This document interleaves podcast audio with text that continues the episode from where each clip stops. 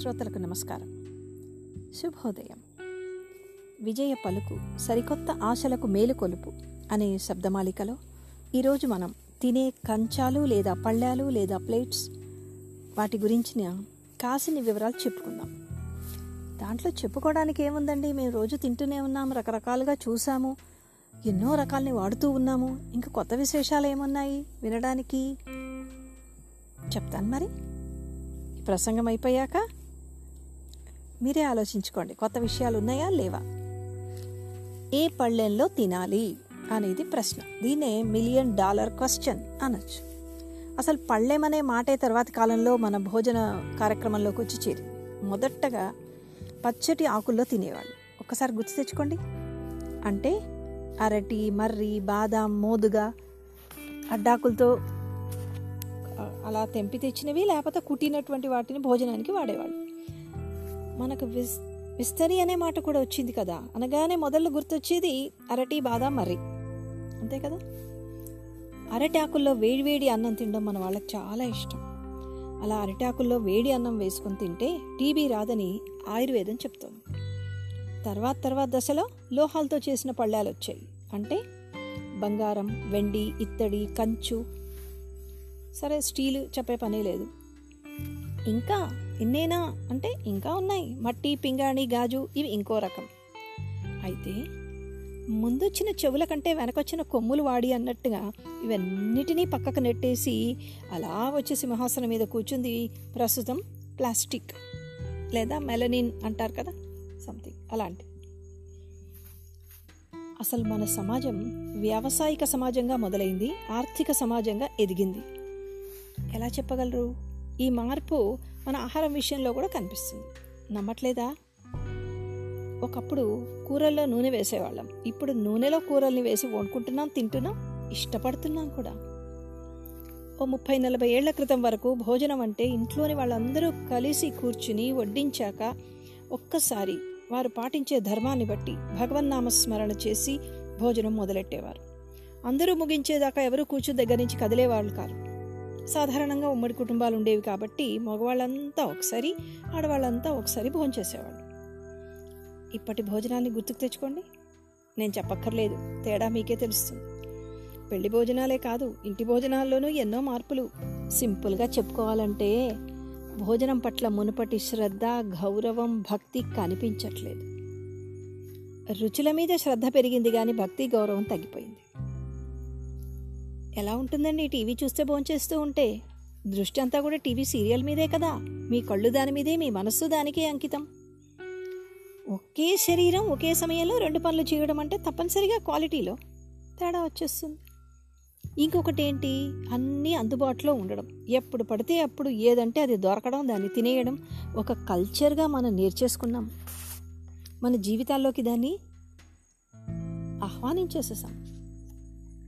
ఒకప్పుడు బంగారు పళ్ళెంలో తినడం తాహతుగా గుర్తుగా ఉండేది. మామూలు స్టీల్ పళ్ళాలలో మధ్యతరగతి వాళ్ళు తినేవాళ్ళు. కింది తరగతి వాళ్ళు అప్పుడు కొత్తగా వచ్చిన జర్మన్ సిల్వర్ అనే అల్యూమినియం, ఇండాలియం రకరకాలుగా ఉండేవి కదా, దాంట్లో తినేవాళ్ళు. ఇంకా పరిస్థితి ఇదిగా లేని వాళ్ళు మట్టి పాత్రలలో కూడా తినేవాళ్ళు. సింధు నాగరికత కాలంలో కంచు పళ్ళెంలో తినడం చాలా గొప్పగా, గౌరవంగా చూసినట్టు మనకు ఆ పరిశోధనల వల్ల తెలుస్తుంది. ఎందుకంటే ఆ సింధు నాగరికత కాలంలోనే కంచుని, రాగిని కొత్తగా కనుక్కున్నారు. కాంస్యం అంటే కంచు, కంచుతో చేసింది కాబట్టి కంచమైంది. కానీ మనం ఇప్పుడు అన్నిటికీ కంచమనే మాట్లాడేసేస్తున్నాం. యోగరత్నాకరం అనే వైద్య గ్రంథం తెలుగువారి ఆచార వ్యవహారాలకి పెద్ద దిక్కు. ఇందులో ఏ లోహంలో చేసిన పళ్ళెంలో తింటే ఏంటి ఉపయోగం అని కూడా చెప్పారు. బంగారు పళ్ళెంలో తింటే సంతోషంగా ఉంటుంది, అనారోగ్యాలు ఉన్నప్పుడు ఆహారాన్ని కనుక అందులో కలిపి పెడితే ఆ జబ్బు తగ్గుతుంది, లేదు తర్వాత వ్యాధులు రాకుండా కాపాడుతుంది అని చెప్పారు. వెండి పళ్ళెం కూడా ఇంచుమించు ఇలాంటి గుణాలే, కానీ కొంచెం తక్కువ స్థాయిలో గుణం కనిపిస్తుంది. శరీరంలో వేడి తగ్గుతుంది, నేత్ర సంబంధ వ్యాధులు రావని చెప్పారు. మరి కంచు పళ్ళెం భోజ ఇందులో భోంచేయడం బుద్ధిప్రదంగా ఉంటుంది, ఆహారం రుచిగా ఉంటుంది, ఆరోగ్యానికి మేలు చేస్తుంది. బీపీ, గుండె జబ్బుల వాళ్ళకి బంగారు పళ్ళెం తర్వాత ప్రిఫరబుల్ అంటామే, అలా కంచు పళ్ళెమే. ఇత్తడి పళ్ళెంలో జీర్ణాశయం శుభ్రపడుతుంది, కానీ ఇందులో తినడాన్ని అంత గొప్పగా వాళ్ళు ప్రోత్సహించలేదు. సరే, స్టీల్ పళ్ళేలలో మనం తినేస్తూ ఉన్నాము. ఆ లోహం నుంచి మనకు అందేటటువంటి గుణాలు చాలా తక్కువ. రాతి పాత్రలు, మట్టి మూకుళ్లలో ప్రమాదం ఏమీ లేదు, కానీ ఏమీ పరిస్థితి బాగలేని వాళ్ళు, అందుబాటులో లేని వాళ్ళు తిన్నారు అని చెప్పేవాళ్ళు. అయితే ఇంకొక మాట అండి, మట్టి కుండలో కాచిన పప్పుచారు కానీ లేదు, వేడి అందులో కాగినటువంటి పాలు కానీ, కాచిన పాలు తోడబెట్టిన పెరుగు కానీ తిని చూడండి, ఇంకా వేరే ఏది నచ్చదు. చెక్కపళ్ళాల్లో అసలు ఒప్పుకోలేదు వైద్య గ్రంథం. అరిటాకులో బాదమాకుల్లో అయితే భోజనం శ్రేష్టంగా ఉంటుంది, విషదోషాలు పాపాలని హరిస్తుంది అని చెప్పారు. కాకపోతే ఇప్పుడు మనం ఏం చేస్తున్నాం, ఈ అడ్డాకు విస్తరలో లోపల వైపు తగరం కాగితమో మరి దేంతో తయారు చేసిన కాగితమో నాకు తెలియలేదు, కానీ వాటినే ఎక్కువగా వాడుతున్నాం. దానివల్ల మనకు ఏమిటి లాభం నష్టం అంటే తెలీదు. తెలీదు అంటే దాని గురించి మనం ఆలోచించట్లేదు, మాట్లాడడం ఇష్టం లేదన్నమాట, అంతే. ఇప్పుడు పింగాణి, సిరామిక్, గాజు పళ్ళాలు కూడా చాలా వస్తున్నాయి, చాలా విస్తృతంగా కనిపిస్తున్నాయి. అయితే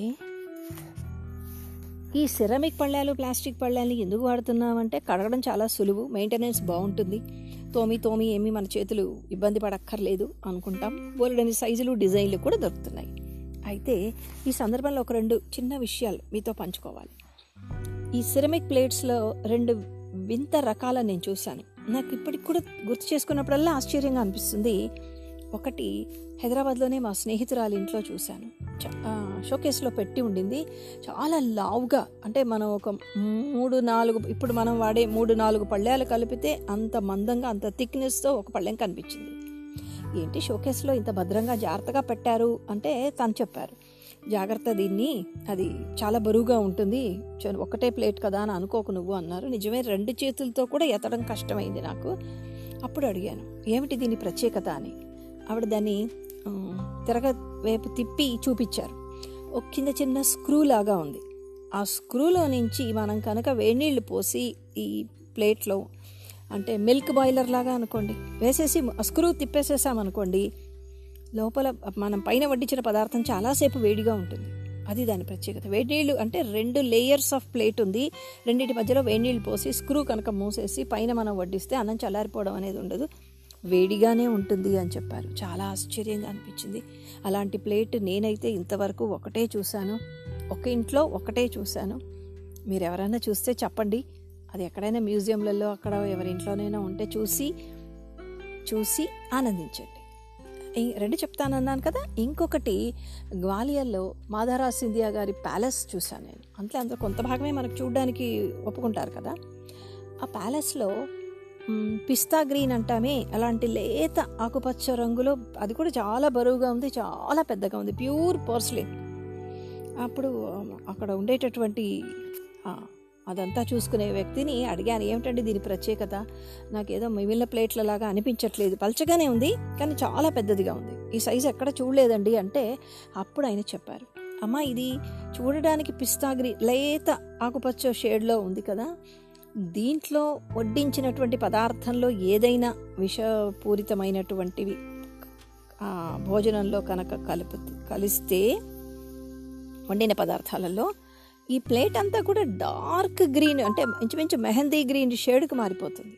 ఆయన మాకు చిన్న శాంపుల్ కూడా వేసి చూపించారు. అంటే రాజుల యొక్క ఆరోగ్యం గురించి, రక్షణ గురించి అన్ని జాగ్రత్తలు తీసుకునేవాళ్ళు అనమాట. ఆటోమేటిక్గా మీరు వడ్డించిన కాసేపట్లోనే దాని షేడ్ అంతా కూడా మారిపోయి చాలా డార్క్ గ్రీన్ షేడ్ వచ్చేసింది. అది కూడా నేను ఇంతవరకు ఎక్కడ చూడలేదు, చాలా ఆశ్చర్యంగా అనిపించింది నాకు. అయితే ఇవన్నిట్లోనే ఒక్క విషయం చూడండి, భోజనం చేయడానికి బంగారు పళ్ళాలు మనకు లేవే అని బాధపడకండి, అవసరం లేదు. ఏ ఆకైనా సరే, ఏ లోహమైనా సరే, భోంచేసే ముందు ఒక్క నిమిషం, వడ్డించిన తర్వాత అది మీ కంచంలోకి తేర చేరడానికి కృషి చేసినటువంటి అజ్ఞాత శ్రామికులకు కృతజ్ఞతలు చెప్పుకుని భోంచేయడం మొదలెట్టండి. ఎంత ఎన్ని చేతులు, ఎంతమంది శ్రమ కూడితే అది మన దీని వరకు వచ్చింది, మనకు అందుబాటులోకి వచ్చింది. ఇది అందుబాటులోకి రాని వాళ్ళు ఎన్ని కోట్ల మంది ఉన్నారు, ప్రతినిత్యం భోజనం చేయగలిగే అవకాశం ఉన్నవాళ్ళు చాలా కొద్ది మందే ఉన్నారు. ఇది ఇది వండి మనకు వడ్డించినటువంటి అన్నదాత కూడా సమస్యలు తప్పట్లేదు. కాబట్టి ఆ అజ్ఞాత శ్రామికులకు కృతజ్ఞతలు చెప్పుకుని మొదలెట్టండి. అన్నదాతల శ్రమను గుర్తిద్దాం. మానవత్వం ఉన్న మనుషులుగా మిగిలిపోదాం. ఒప్పుకుంటారా? మీరందరూ నాతో ఏకీభవిస్తారని నమ్ముతూ ఉన్నాను. ధన్యవాదాలు. మరోసారి మరో అంశంతో మళ్ళీ కలుద్దాం. ఉండనా మరి? మీ విజయ కందాళ.